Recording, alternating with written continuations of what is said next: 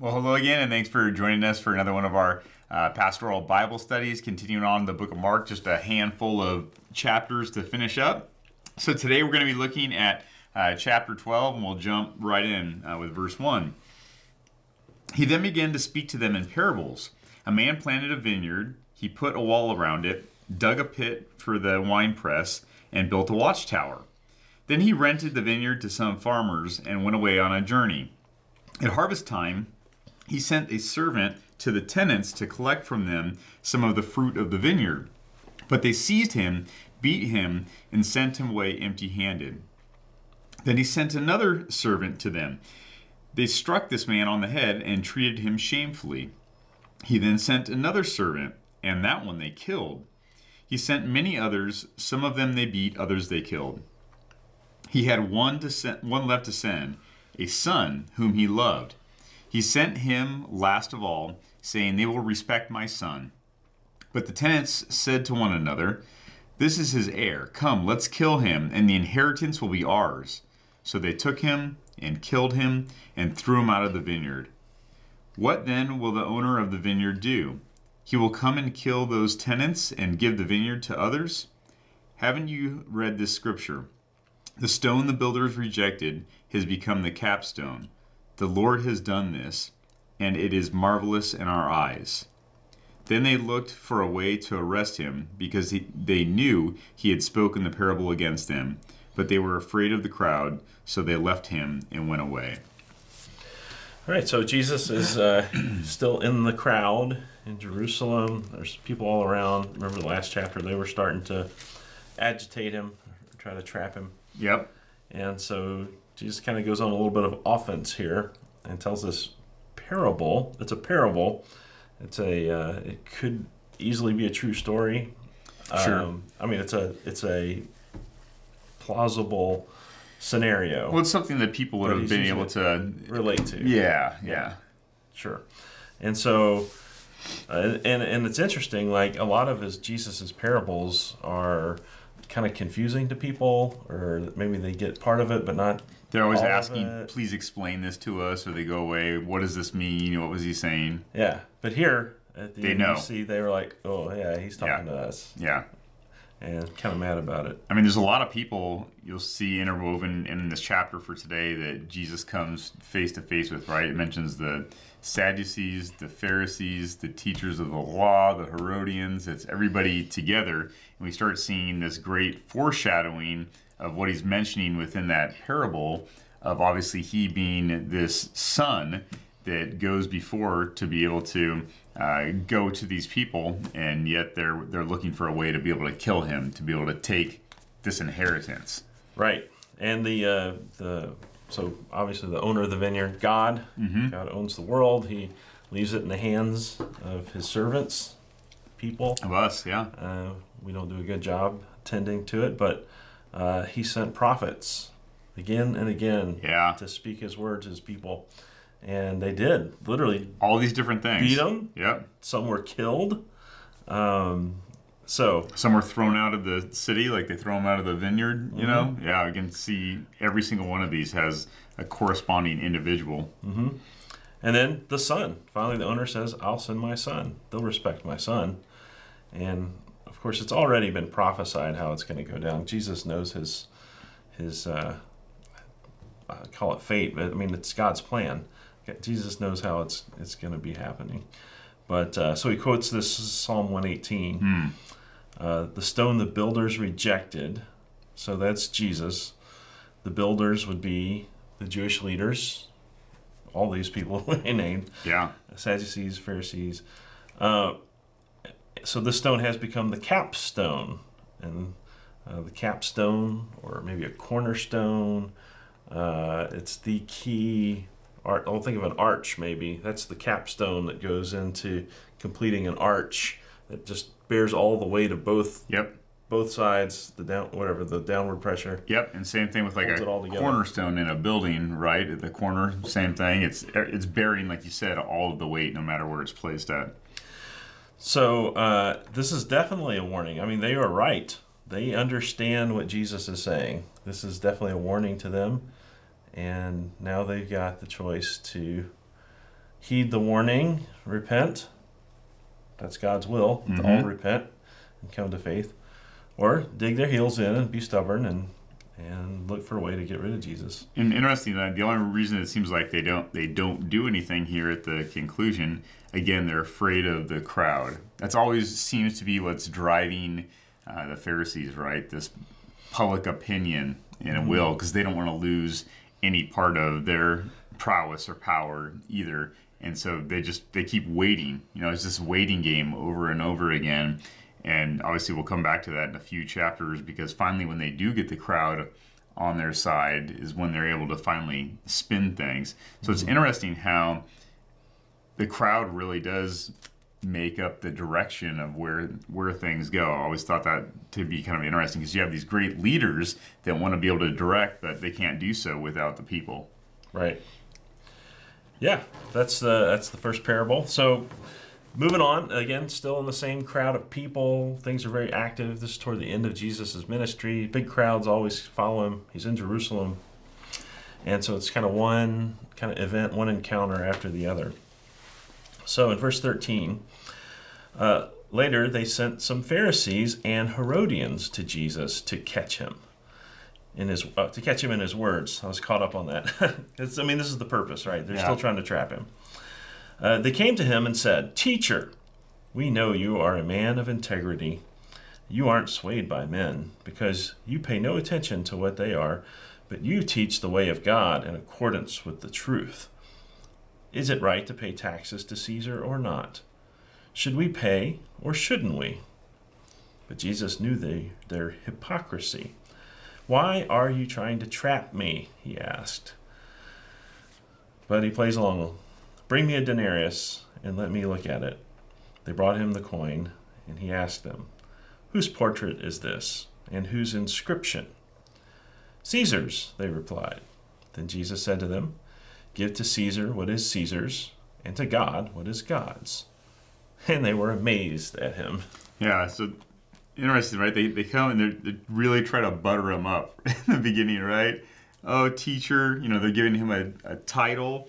Uh, we know that you are a man of integrity. You know, you do all these things so well. You aren't swayed by anything. And then they get right down to it, right? This this question to trap him: Is it right to pay taxes to Caesar or not? Let me phrase that in another way. They said, "Should we pay or shouldn't we?" And Christ knows their hypocrisy. He even says, "You know, you're trying to trap me. I, I know what you're trying to do." And again, I always love when he uh, Jesus uses something physical to be able to teach people. And he, he could have just asked the question. He actually, but he actually says, you know, bring me a coin, and has somebody pull that out of their pocket. Who knows who this individual is? Bring that to them and visually show everyone, you know, this is it. You know, whose portrait is on on this coin, whose inscription is on there, and points them, you know, not to just be, get caught up in things of this world, but to really be founded upon God. And really, his message is, I think, relates a little bit back to his parable, too. In reality, it's all God's, right? This whole vineyard belongs to him. It doesn't belong to the tenants or to the renters, the people working it. It really belongs to God. And so we should be called to be able to give to God what is what is his in all things. Mm-hmm. I think it's interesting. You started to bring up kind of all the different factions of people that are kind of attacking. Yeah, it's to take. Jesus down. Yeah. This is a this is a true case of where my enemy's enemy is my friend. Yeah, the team up. Yeah. The Herodians and the Pharisees were mortal enemies. Yeah, they hate these guys. So the you got to think about being a Jew living in Palestine under Roman occupation. Uh, the Pharisees were the group of guys who were trying to stay true, trying to stay true to the Jewish religion and the laws of Moses and uh, David. You know, whatever a descendant of David needs to be our king, not these Roman rulers. Whereas the Herodians, these were a group of Jewish men who kind of sold out to the Yeah. Romans Oh yeah. and they kind of accepted this not non-Jewish fake king, uh, you know, over the Oh yeah. over the uh, land, over the Israelites, and so they were just they didn't agree. No, they didn't like each They- other at all. But they neither They of did them agree. liked Jesus. They Yeah. didn't agree Jesus had to go. It's probably the one thing that they really, really agree upon. And then Jesus, I think, is so great about this answer is so you've got these two guys, two groups of these different, I don't know, kingdoms really, these different worldviews clashing, but they're both going to Jesus, and Jesus says, "You you're both wrong. You're both confusing the two kingdoms in the big sense, right? Caesar is the king of this land and this world, and he has a right to collect taxes. Mm-hmm. But there's another kingdom, God's kingdom, Yeah. And God has the right to direct our souls, Yeah. uh, to do everything. Like you were saying, He owns the vineyard, He owns it all. Uh, whatever, a little irony there, how they're they're fighting basically over the kingdom of the world. Uh, that's where they're clashing, right? And that's where they're against Jesus. And he's saying, you're, "Look, you're you're both in the wrong camp, right? you're both uh, being led astray by the uh, the worldly kingdom and missing out on the on what God's doing here." And and going back to the previous parable, talking about missing out on what God's doing, right? The stone the builders rejected has become the capstone, and then again, still Psalm 118. The Lord has done this, and it is marvelous in our eyes. Mm-hmm. You see where the builders who rejected it, the, the Jewish leaders, the Herodians, the Pharisees, all of them, completely missed Jesus. That it's those who realize what God is doing and says, "Wow, this is marvelous." Yeah. Yeah. Look how marvelous this is. The God has sent His Messiah to save, you know, take away our sins. Uh, those are the believers. Those are the ones in the in the kingdom of God. But just as we've mentioned before, too, even beside the believers, these people that are going, if you will, against Christ or trying to trap him, they still, you know, as we mentioned before, they're not denying that he can do miracles or things like that. And even at the end of this section, the last element says, and they were amazed at him. You know, they, they try to trap Christ. They're playing this mental chess game with him and he throws something out that they just don't see coming. He takes somehow the pawn that was on the other side of the board that seemed to play no piece in the game has all of a sudden put their king in checkmate, and they're completely amazed by it. They just did, they didn't see this coming, and I don't know. I think there's something for us there too, just when we're trying to I think sometimes we play a mental game of chess with the Lord too, of thinking He should do something for us or that things should go one way or another or being able to challenge things. And sometimes we just don't see uh, the moves that the Lord has in place across the entire board of our lives of why something happens or what He's doing here or there. And sometimes maybe, you know, we do just need to sit back and wait and just be amazed by what, what God is truly doing in our lives. Yeah. Good. All right, moving We'll on. take the next session. You you have brothers, don't you? I do, but only two. Only two. Oh, yeah. See how you. All right, marriage at this the one. resurrection. Then the Sadducees. Uh, see, now we're another group here. Yeah, who's- whole, totally different group. Who also don't like the Pharisees or the or the Herodians. Herodians. Yeah. Anyway, Let's let, let us they're gonna step to the run plate. Jesus, yeah, yeah. our turn.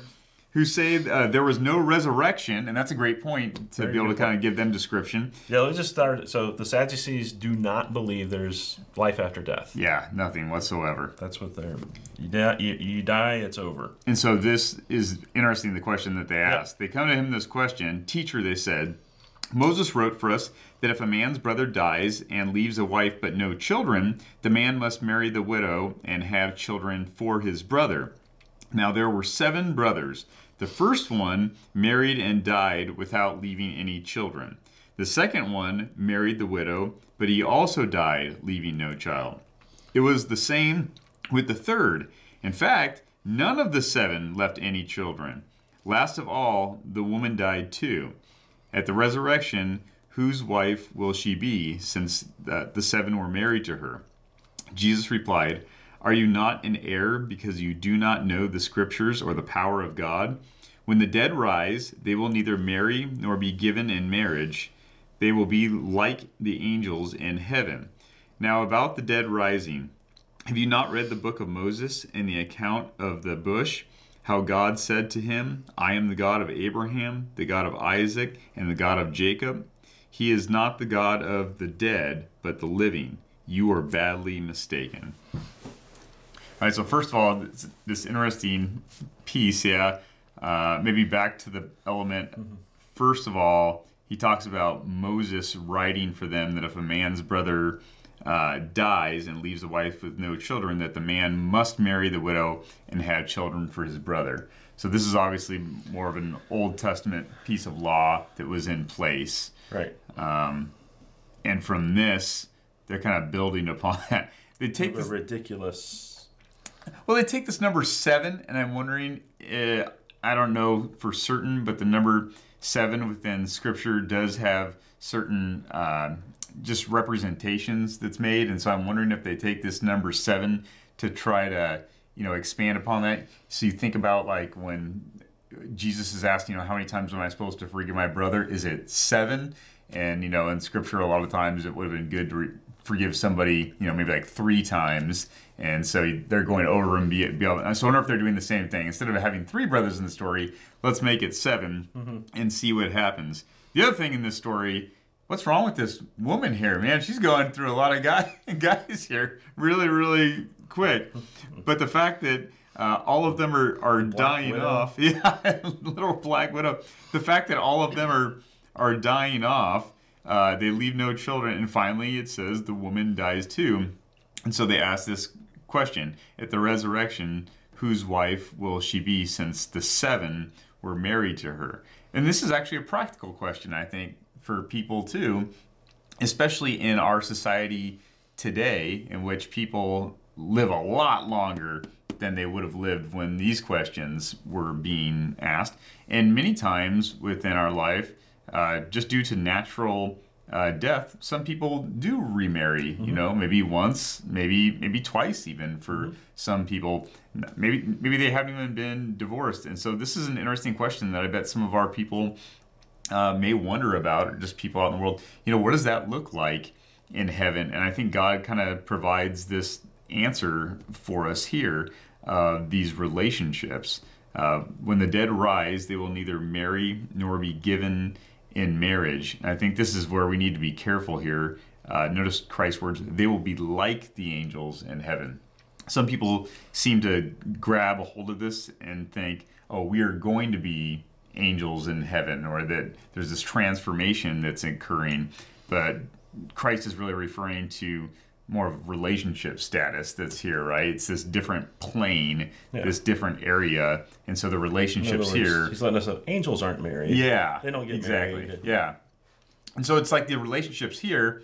Not that they, I don't want to say that they have no credence whatsoever in heaven. It's just different, right? It's on this different plane. Uh, I don't think that's something that we receive from the scripture that we're like that's uh, maybe the, the most important element to us in heaven it doesn't mean that you won't know who people are or uh, enjoy being with family or friends or any other relationship but our main purpose when we're going to be in heaven really will be that you know praising of god and being able to glorify him being able to learn more from him not just being able to have these earthly relationships that are formed here Yeah, I know. I've heard some people say that they they don't think they would be happy in heaven if they weren't married. Hmm. And I've heard some husbands say, I don't think they could be happy in heaven if they were married. I knew you were But- it. so, but uh, no, the point is, uh, um, it is on a completely different plane, um, and God never takes away something from us without giving us something even better. Hmm. So, the incredible, intimate, personal relationship we'll have with the Lord is beyond anything we even attempt to experience here on earth. It's um, yeah beyond anything that we can imagine. He's our light and our life. Yeah.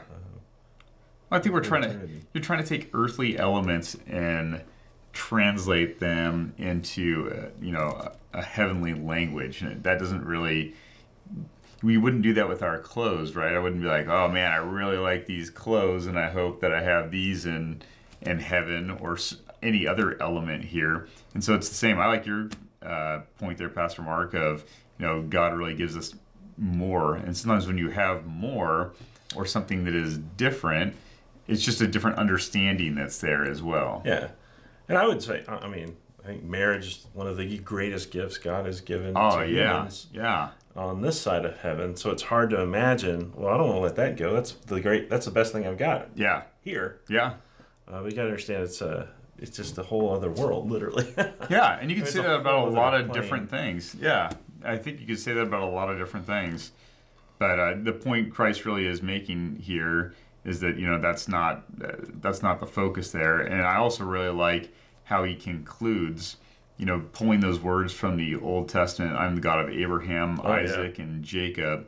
I am not the God of the dead, but of the living. And that's a that's, a a really neat point. Yeah, Uh, Jesus really, that's a great teaching point right there for them. Because, again, the Sadducees don't even believe in the resurrection, they don't believe in life after death. So the whole premise of their question is absurdity from their worldview. But again, just trying to get And at him, to- right? And he's Yeah. trying to correct. So he says, Look, you don't know the scriptures Yeah. and you don't know the power of God. Right? Number one, whichever word you want to take it, right? You don't know the power of God. He's He can glorify our bodies. You don't believe that God can do that. Mm-hmm. The Sadducees. Mm-hmm. You don't believe that God can raise the dead. That He can grant eternal existence in our human forms. And uh, says you, you don't even know the power of God. Plus, on top of that, you don't know the scriptures. Yeah. Yeah. Because you're saying, uh, whatever, God is the God of the dead. Abraham, Isaac, Jacob, they're dead. They're dead. They're gone. And say, no, that's not. That would. That's ridiculous. God is God of the living. They they are with the Lord now. So he knocks him back. Takes him down a few pegs, I'd say. Yeah. Well, then this, the story kind of changes, and I like this because we always hear about the teachers' law, Pharisees, Sadducees, whatever, coming after Jesus, and it kind of shifts here in this next section. Yeah, here's a sincere guy. Uh, one of the teachers of the law came and heard them debating. Noticing Jesus had given them a good answer, he asked him, Of all the commandments, which is the most important? Just pause real quick. For Yeah, I was thinking that too. So it would be super common uh, in synagogue, probably just hanging out at people's houses, but uh, even formally, like on a Sabbath day, uh, to to pit uh, one great rabbi's sermon or thoughts or interpretation against another great rabbi's kind of interpretation Mhm. thoughts, and the people would debate. Well, this and that, and it could be this, but what about this verse over here? Mhm. And it was very exciting, exhilarating. Yeah. people love to debate and learn more. You do learn more by asking questions through healthy debate, yeah. right, right, right. So this is probably this teacher of the law. I mean, this is what he was used to. It's probably what he thought he was starting with Jesus. Hmm. So he saw Jesus answer the Sadducees really well. He's like, "Oh man, I'd love to." Let's tackle the big question with the, with this Jesus here and see Hmm. see if we go around and you know learn a little bit. So, but Jesus, of course, always he's going to go off, uh, completely surprise him. All right. So, which is the most important commandment? Verse uh, twenty-nine. The most important one, answered Jesus, is this: Hear, O Israel, the Lord our God, the Lord is one. Now, that verse is essentially like the Apostles' Creed Mm. to Jews. Uh, it's from Deuteronomy. It's uh, it's called the Shema. Yeah. Shema Yisrael, Adonai Eloheinu, Adonai Echad. Hero Israel, the Lord our God, the Lord is one. And then he continues. So that's that's established understanding. It's established Word of God. Um, hear, O- hear, O Israel, the Lord our God, the Lord is one. And then Jesus keeps going. Love the Lord your God with all your heart and with all your soul and with all your mind and with all your strength. The second is this. Like you only asked for the greatest Hey, one. I gave you that one. Bonus. Bonus commandment. Here's yeah. one for free. Uh, love your neighbor as yourself. There is no commandment greater than these. And well said, teacher, rabbi, would be the Hebrew. Uh, the, well said, uh, the man replied. You are right in saying that God is one. Right? We all know that. And there is no other but him. Yes, we all know that. And then uh, to love him with all your heart, with all your understanding, and with all your strength, and to love your neighbor as yourself is more important than all burnt offerings and sacrifices. When Jesus saw that he answered wisely, he said to him, You are not far from the kingdom of God. And from then on, no one dared ask him any more questions. Ha ha ha. And that's a pretty bold statement that he makes there too. You know that these commandments that you share with us, Jesus, are more important than burnt offerings and sacrifices because that would I mean that would have been a huge thing right there in the temple courts of what people were doing and being told that they needed to do to be able to get rid of their sins but he says well actually yeah these are these are more important Yeah, I think it's great insight by this man who is not, we don't know his name. Um, great insight that he understood that the laws, the Mosaic law, the Ten Commandments, whatever, all the laws of the Old Testament were not some kind of framework or structure for works Yeah, righteousness building blocks yeah for, for us achieving our salvation, but that the the heart of it, right, the foundation of it is love. It- It's as simple as that. It's about loving God and loving others. And then That's what matters most. I mean, it. I, I love the way Christ puts this because it's like the simplicity of all the commandments. You know, we always talk about the commandments being on tablets of, you know, the first set of commandments dealing with God and the second set of commandments dealing with uh, our neighbor. You know, putting these commandments first, you know, it really does. It it solves it. It summarizes even those brief Ten Commandments down to these two, right? That we would just love God and love people, and it really is this this huge calling for us, not just to try to, like you said, have this works righteousness piece of building ourselves up, which was so popular during that time and during that culture, and frankly during our culture today too. You know, people wanting to know how we earn this great gift, and Jesus' response to him is great. You know, you are not far from the kingdom of God. I think that gives me like a little piece of encouragement there too. Of you know, this is how we experience this kingdom of God here on earth or share that with others by doing those two simple things mm-hmm. that God calls us to a life of eternity, not just in heaven, but here today to be able to worship Him and to be able to lift Him up. And the funny thing is, you know, He gives this great response. And then right there it stops, right? And then no one dared ask him any more questions. It's kind of like, oh man, he's really got us on, on this one. You know, we, we we had three strikes today. Yeah, it, right. it didn't didn't work out so well for us. Exactly. Well, still one more little piece though. Uh, who is the the Son of Christ? So much for no more questions. While Jesus was teaching in the temple courts, he asked, "How is it that the teachers of the law say that the Christ is the Son of David?" David himself, speaking by the Holy Spirit, declared, "The Lord said to my Lord." Sit at my right hand until I put your enemies under your feet. David himself calls him Lord. How then can he be his son? The large crowd listened to him with delight. As he taught, Jesus said, Watch out for the teachers of the law. They like to walk around in flowing robes and be greeted in the marketplace and have the most important seats in the synagogues and the places of honor at banquets. They devour widows' houses and for a show make lengthy prayers. Such men will be punished most severely. All right. Maybe a little context to help uh, kind of understand. So Jesus, they didn't ask any more questions, but Jesus knew they still were lacking in some understanding. Yep. so he kind of posed posed the question to them and uh, so again the, this whole religious group pharisees teachers of the law sadducees they they they made this huge error in saying teaching believing that the messiah would is the son of david only that the messiah would be a human he would be under the law.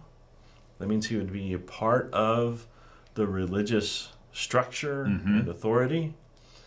Uh, and Jesus is teaching no.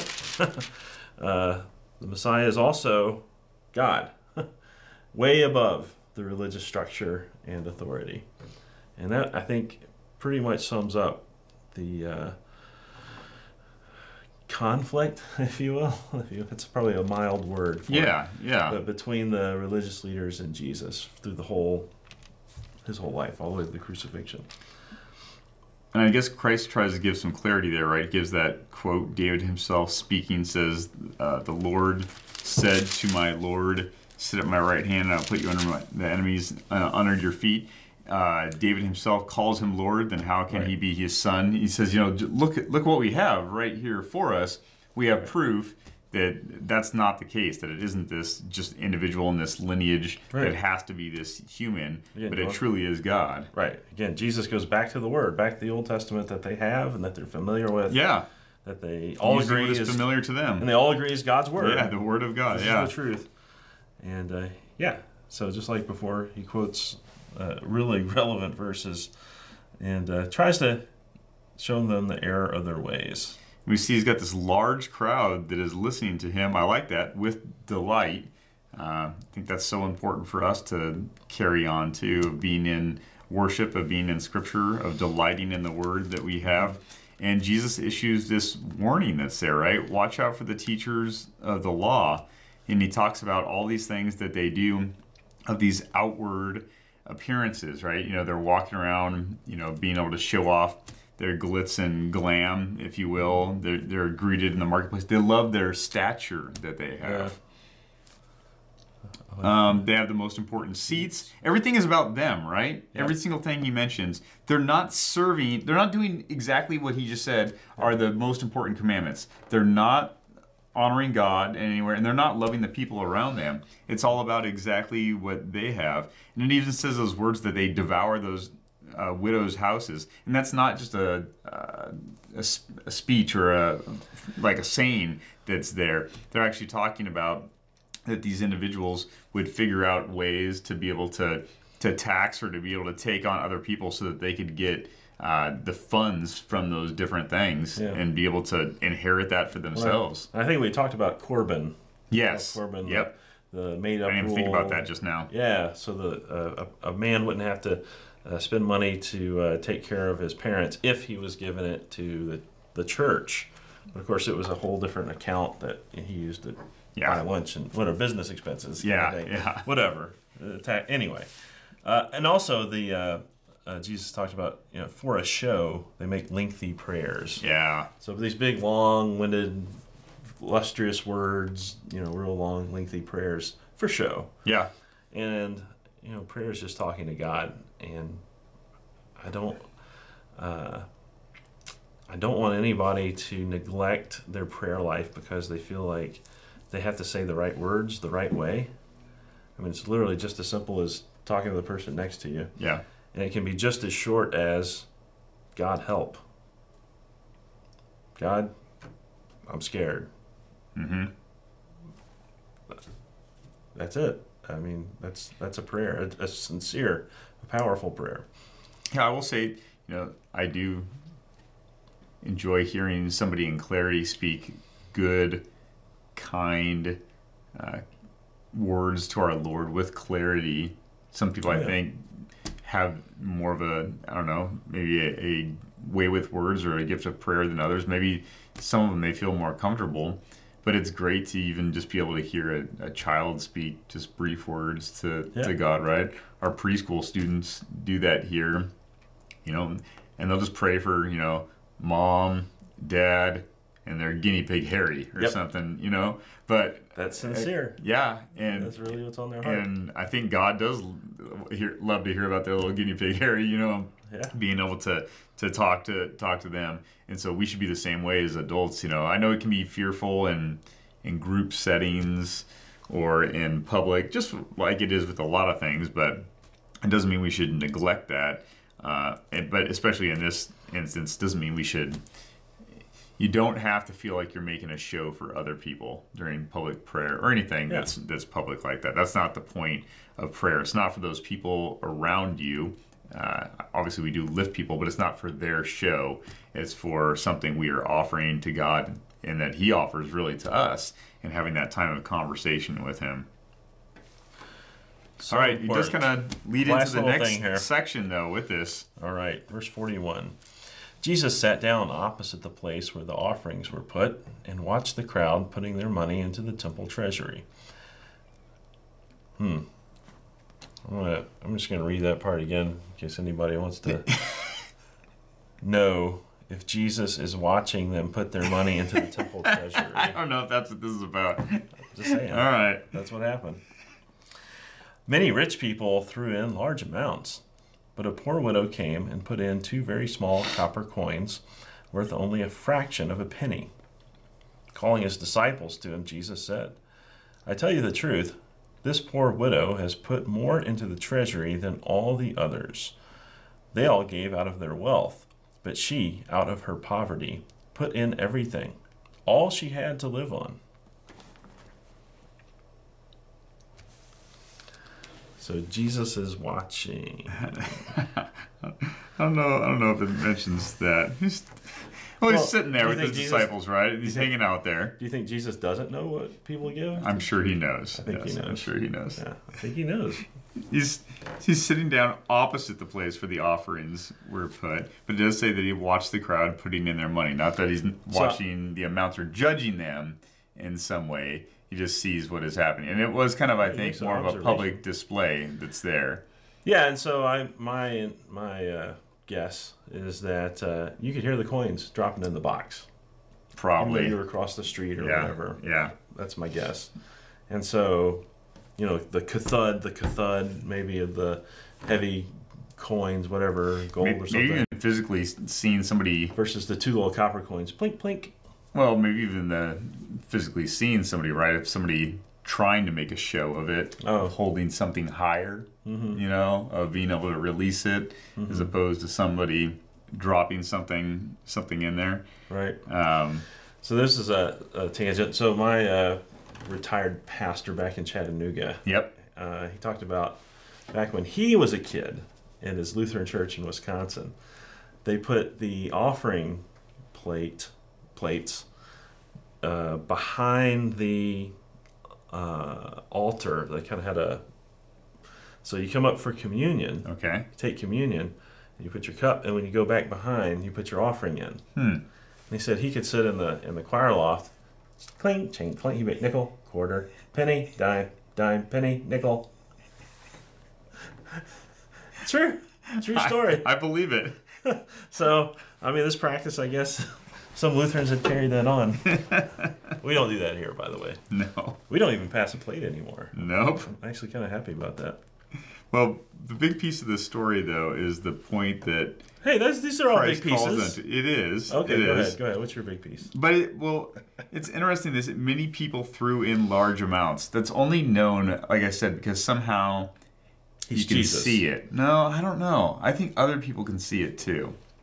I think it's not just Jesus. I think other people can see it because they want them to to see it. You know, Mm-hmm. it's not anonymous donations that are being made.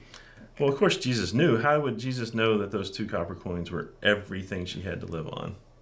There's no way anybody could have known that. Probably not. That was because he's Jesus. That I agree. There's something that's there. Yeah. But calling his disciples to him, he makes this point. I tell you, the poor widow has put more money into the treasury than all others. They gave out of their wealth, but she gave out of her poverty, put in everything she had to live on. And so, I don't know, just it, it, it really is a good, I think, challenge to us of what we offer to God in return to Him and in His calling out of what he has given to us and not just not just financially but of our whole lives too you know? What is the amount that we offer unto him? And just because you have something that doesn't seem like it's some wonderful gift even if it's a, a talent that you don't think is good enough how are you offering that unto him you know all that we all that we have? Because just giving out your wealth is that's easy right? It really is easier for us to give out of our wealth, uh, especially if you want to make comparisons to people. But the comparison that Jesus makes here is really one who is willing to give all they have unto him. Yeah. So here's what I would say uh, it's easier to give a fraction of what you own uh, when you're wealthy, but it's easier to give everything you own when you're poor. Uh, if you only have two copper coins to live on, Mm-hmm. you know that's not going to be enough to buy a meal for today, much less groceries for the week. Sure. So you are very literally praying, Give us this day our daily bread. Yeah. And you are trusting God is going to provide for you. The trouble that we have, who have wealth of any level, is that we do put trust in our wealth. Yeah. And not that that's a bad thing, but we should fear, love, and trust in God above all things. Mm-hmm. So be wise with money, put, you know, trust in, to that extent. But our temptation is is to trust it more than we trust God. So uh, a couple of weeks ago or so, we, we talked about the, the rich man that came up to Jesus, said, I want to Oh, yeah. follow you. And Jesus said, okay, well, you, you know, you follow the commandments. Yeah, yeah, I keep the commandments. Go, okay. Jesus, we'll just do one more thing. Sell everything you have, and then you come follow. Yeah. And his face was downcast. Remember his Yeah. face fell? Yeah, he just walks away. and walked away sad because he had great wealth. And I think we are so cautious about tiptoeing around this whole topic about giving money. We immediately go to, um, well, well, it's not just money. You know, it's also our talents and our time, and you know, how do we give those things? Or and or like with this the the rich man that walked away. It's like, well, Jesus didn't ask us to give everything away. That was just an example of one person. Hmm. But I I feel convicted because I ask myself, but what if Jesus did ask me Yeah. to give everything Yeah. fit monetarily of wealth, house, car, savings? If he didn't, I don't. He's not. I don't think he will. Um, but if he did, Mm-hmm. would my fear, love, and trust in God be above my fear, love, and trust in in my wealth? Mm-hmm. That'd be tough. Sure. It'd be really hard. Whereas the widow was like, I didn't have anything when I woke up this morning. God, God's gotten me through today. Yeah. I'll trust Him to get through tomorrow. Well, anyway, that's something to think about. But I want to close. Um, since most of us listening, uh, maybe some people watching in other parts of the world uh, are in a different situation, but for the vast majority of us in America, we don't have the privilege of giving out of our poverty. Uh, we don't have that privilege. So I want to. That's an example of giving from poverty, but I want to share an example of someone who gave people who gave from their wealth. And First Chronicles chapter 29. Uh, you remember King David, the great king, the psalmist. Uh, David wanted so much to build the temple for God. Yeah. He wanted to build God's house. Uh, and God said, No, it's going to be your son. Solomon is going to build the temple. Basically, you build the army, you secure the nation, kind of thing. Uh, Solomon will build the temple. So, anyway, in 1 Chronicles 29, uh, King David said to the whole assembly, My son Solomon, the one whom God has chosen, is young and inexperienced. The task is great because this palatial structure is not for man, but for the Lord God. With all my resources, I have provided for the temple of my God gold for the gold work, silver for the silver, bronze, iron, wood, as well as onyx for settings, turquoise, stones of various colors, all kinds of fine stone, and marble, all these in large quantities. Besides, in my devotion to the temple of my God, I now give my personal treasures of gold and silver for the temple of my God, over and above everything I have provided for this holy temple 3,000 talents of gold, 7,000 talents of refined silver for the overlays of the walls of the buildings, for the gold work and for the silver work, and for all the work to be done uh, by the craftsmen. Now, who is willing to consecrate himself today to the Lord? So the king is addressing the court, Yeah. if you will. Everybody. Yeah. These are the, uh, they didn't have uh, dukes and du- whatever. This is the, these is these are the leaders Yep. of Israel. So the king stepped up first and said, This, is what I'm doing. this yeah. is what I'm doing. What are you going to do to consecrate yourself to the Lord?